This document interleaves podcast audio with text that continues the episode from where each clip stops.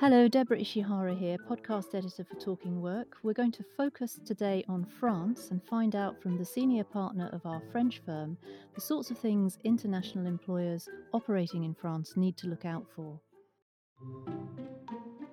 Welcome to Talking Work, the employment law podcast by Ius Laboris. In each episode, we invite a different guest to discuss what's happening in the world of work. If you're an H R professional of any kind, this podcast is for you. I have here with me today on the podcast Pascal Lagoutte, who not only heads up our French firm Capstan Avocat, but also recently became the new chair of Ius Laboris as a whole. Hello, Pascal. It's a great pleasure to have you here. Welcome. Hello. Yes, I'm very happy to be with you today. Now, Pascal, you've spent much of your career advising multinational businesses with operations in France on the intricacies of French employment law, of which there are many. Could you start perhaps by telling us about something that foreign companies might find surprising about operating in France? Yes, uh, without a doubt, uh, the place held by staff representatives in companies of a certain size uh, is certainly the most surprising f- thing for uh, foreign companies. Even if we must distinguish between the reaction of uh, Anglo-Saxon companies and the continental European one. Because if you speak to a German company, of course, they are used to deal with uh, unions and employee representatives. It's less common for the Anglo-Saxon, for the American or the English companies. Now, I know that you and your teams work for multinational clients on a lot of cross-border projects, Pascal. Um, now, France is an E U country, and so many of the principles underpinning French law will be similar to other E U countries. But for all that, it seems that some things can be more highly regulated in France than elsewhere, and this can cause complications compared to some of its neighbours in the E U. Tell me, what kind of things can it be complicated to do in France in terms of H R? First, we have to understand that we are a Cartesian uh, country, and uh, we like uh, we like rules, and we believe that uh, uh, rules uh, will prevent uh, uh, arbitrary behavior of the comp- of the management and so on. So it's one, uh, and the, the rules will promote the equality, which is one of the founding principles of our republic, and uh, it's something it's very important to us, and it's something which has to be understand. And then, for example, yes, we have some something which which is difficult to understand. We have some rules which are difficult to understand by foreign companies. For example, before make, making any big decision regarding the company, the head of the company must consult the uh, Works Council, now the C S E, the new name of the Works Council, Comité Social et Économique. So you have to To, to, to get an opinion from the Works Council before making a decision, but nobody is obli- obliged to take into account this opinion. So it's something uh, strange. So you do not have, the company do not have to take this into account, this opinion, but it is a, an essential prerequisite of any, uh, for any important decision, uh, and the, the process could, could take up to two months. So it's a very long process, which is completely useless, because at the end you can you can say you can tell the Works Council, okay, yes, I, I hear your opinion, it's interesting, but I will I will do the opposite. Mm. So mm. so the, the, the may, many times foreign client says, okay, but why do we have to follow this long process uh, from uh, one day to two months? It, it depends on the reaction of the Works Council, and at the end for nothing. Mm.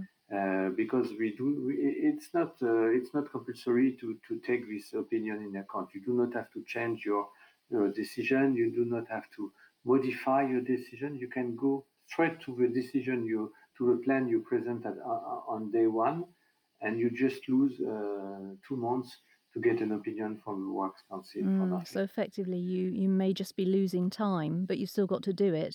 Mm. Yes, b- yes, because it's important, or I think it's not completely useless, because it gives the opportunity for you to convince the Works Council and the employees themselves that your plan mm. is good, that your the, the, the, your action plan is good, and that the decision you plan to, to make is in the interest of the, of the company and of the employees themselves. So it's it's important to to pay respect to the Works Council uh, and to the employee mm. themselves through their representatives. So we have ask them their opinion. Of course, at the end, we can make our decision. Most of the time, we try to answer their question. We try, it's, it's a great opportunity to provide them with explanation on our plan and on what we plan to do. Mm, and to try and get their buy-in. So, yes. um, yeah. So tell me now a bit more about unionisation in France. Are the unions strong, first of all? And uh, I guess they are from what you've just been saying. And and what's the best way to approach negotiations with trade unions, do you find? Um, you have to understand that to assess the importance of the unions, we do not take into account the numbers of members of the unions, but the numbers of votes. The votes they get uh, in the uh, uh, Works Council election. So uh, even if you are not a member of the union, if you vote for uh, for a union a unionist at the election of the of the Works Council, your vote will be t- taken will be taken in consideration to uh, assess mm-hmm. the strength of the unions, the influence of the unions. So the unions. Is really uh, the, the, the influence of the unions is related to the numbers of votes much more than the, to the numbers of members of the unions. And if you look at the at the election of the Works Council in France, there are a lot of people who are voting, much more than uh, for the political elections. So the Works Council members are elected by large numbers of employees, and so it's a reason why they are so strong. Because we do not take in consideration the numbers of members, but we, we take the con- in consideration the numbers of votes. And you know, when you have a trial with a union, when you pretend that we are not enough representative, eh, eh, eh, we are not representing, representing enough people, we, you mm-hmm. cannot ask the union how many members does it have. To assess the, the, the strength of the unions, you just uh, look at the result of the election, and if they have a majority or large numbers of people voting for them, they will be seen as uh, influential enough.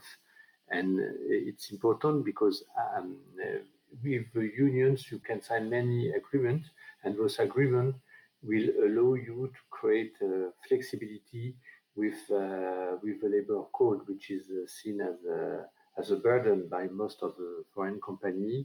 And for example, if you sign an agreement with the union which represent one or two unions which represent to get alone or together more than half of the employees, uh, you can get rid of the thirty-five hours a week. You can uh, get rid of counting working times in hours and, and try to count uh, working time in days, which is uh, quite uh, flexible. And so this open uh, the way to many flexibility uh, within the company. Mm, that's that's interesting. And and I've heard about a phenomenon that seems very particular to France, known as boss snapping. Uh, Could you tell us what that is and how effective it is? And actually, have you ever been personally been involved in a boss snapping uh, incident? Pascal? Yes, but, but uh, now it's more folklore than reality, you know. uh, and it's often used to fuel the French bashing, you know. It it it, it happened less and less, and uh, you know, seizing the management to advance a claim is ex- extremely rare. Now, sometimes it's part of, uh, of the okay. ritual of a negotiation. You know, if you if a union has to sign have to sign an agreement, and if it's done in a very peacefully uh, process, uh, it will not be seen by the employee. It will not be perceived by the employee as a good agreement. So the, the union has to show that they will fight uh, to obtain a victory against uh, against the boss, and sometimes.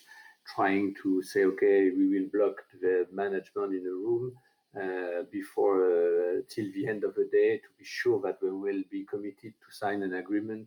Uh, it's part of uh, of the of uh, of a ritual of of a bargaining.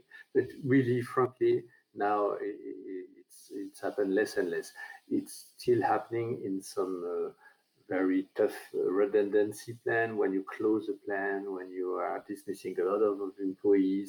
The first reaction uh, of the uh, of this of the union or of the employee uh, is very uh, could be very aggressive, and they could try they could try to block the management in the room. And it's happened to me one one day. Yes, with my, with my clients, we remain. Uh, uh, in the meeting room. We have to stay in the meeting room with the clients uh, till we sign an agreement.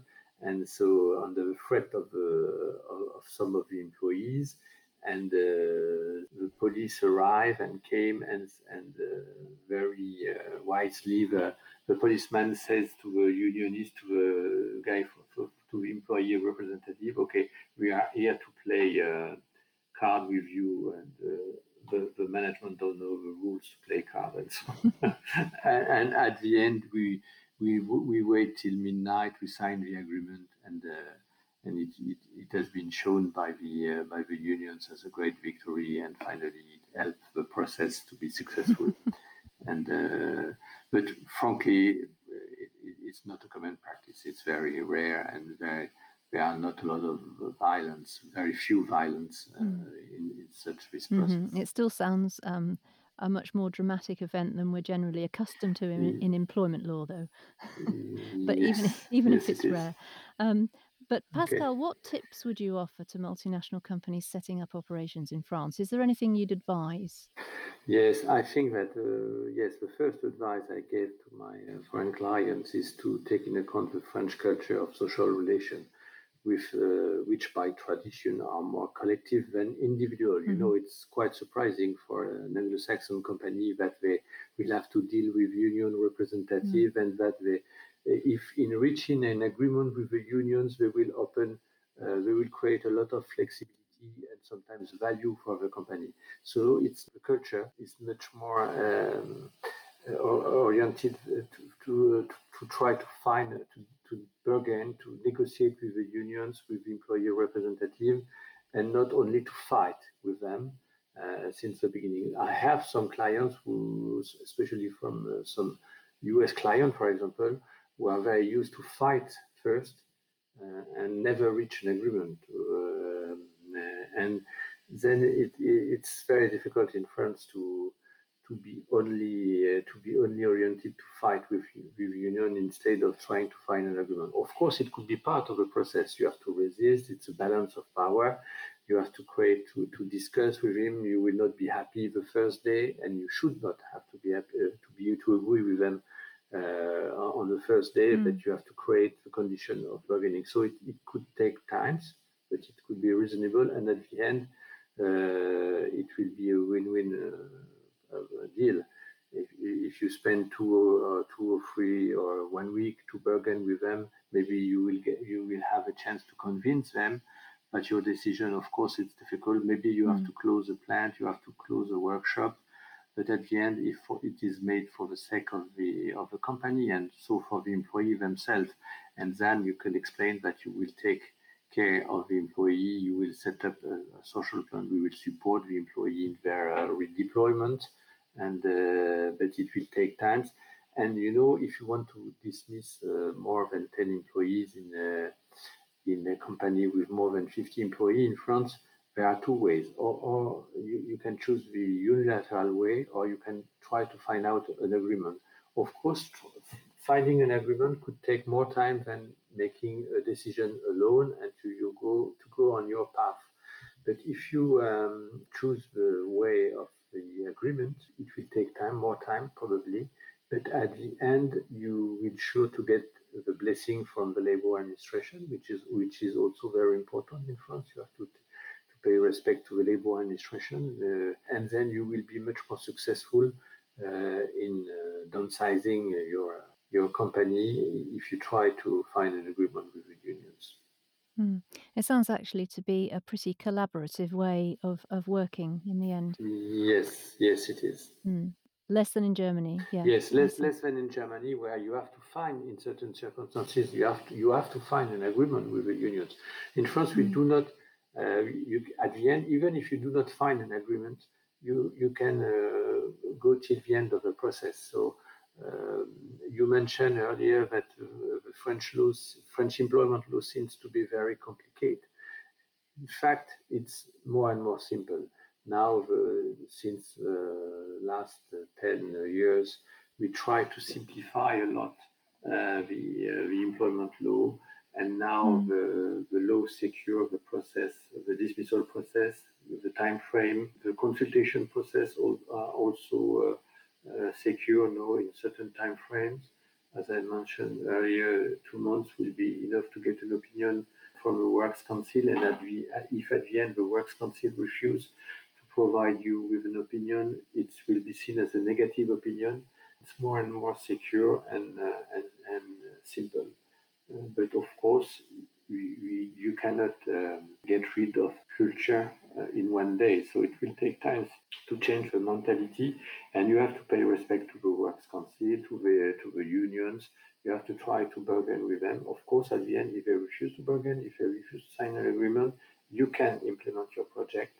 You can manage your company as you want, but you have to spend a little uh, a little time to try to convince to to join you in, in your way of thinking, in, to convince them that your decision is, is good, is, is made for the sake of the company.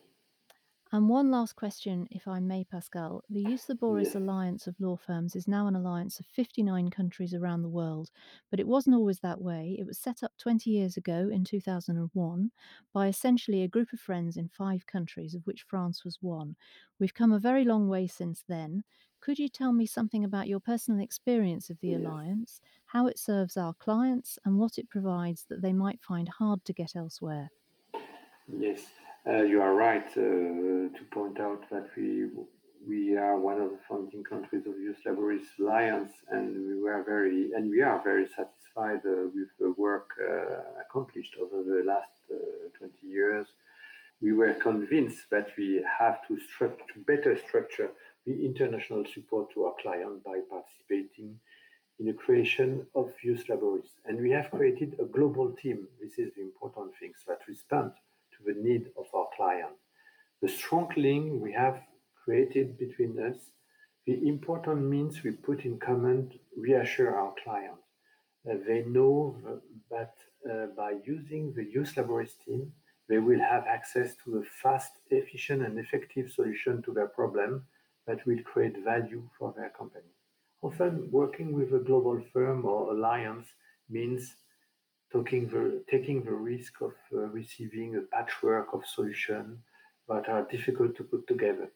By using our global team, uh, who have been working together for so long, the clients benefit from a global solution uh, designed by a team made up of the best player in the world of employment law. And this is, I think, the, the ultimate value of uh, working with Ius Laboris. Mm. And I can testify that everyone does know each other very well, and, and they all work together regularly, and that helps build up proper, strong alliances um, across across the world. Yes, it is. It's a team, in fact. It's a team used to work together, very effective and very oriented to building a solution mm. attractive and practical for our client.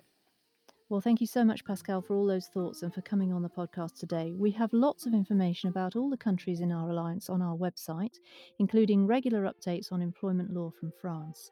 We've included Pascal's details in the description to this podcast, and you're very welcome to get in touch with him or indeed with me. You can find my details there too.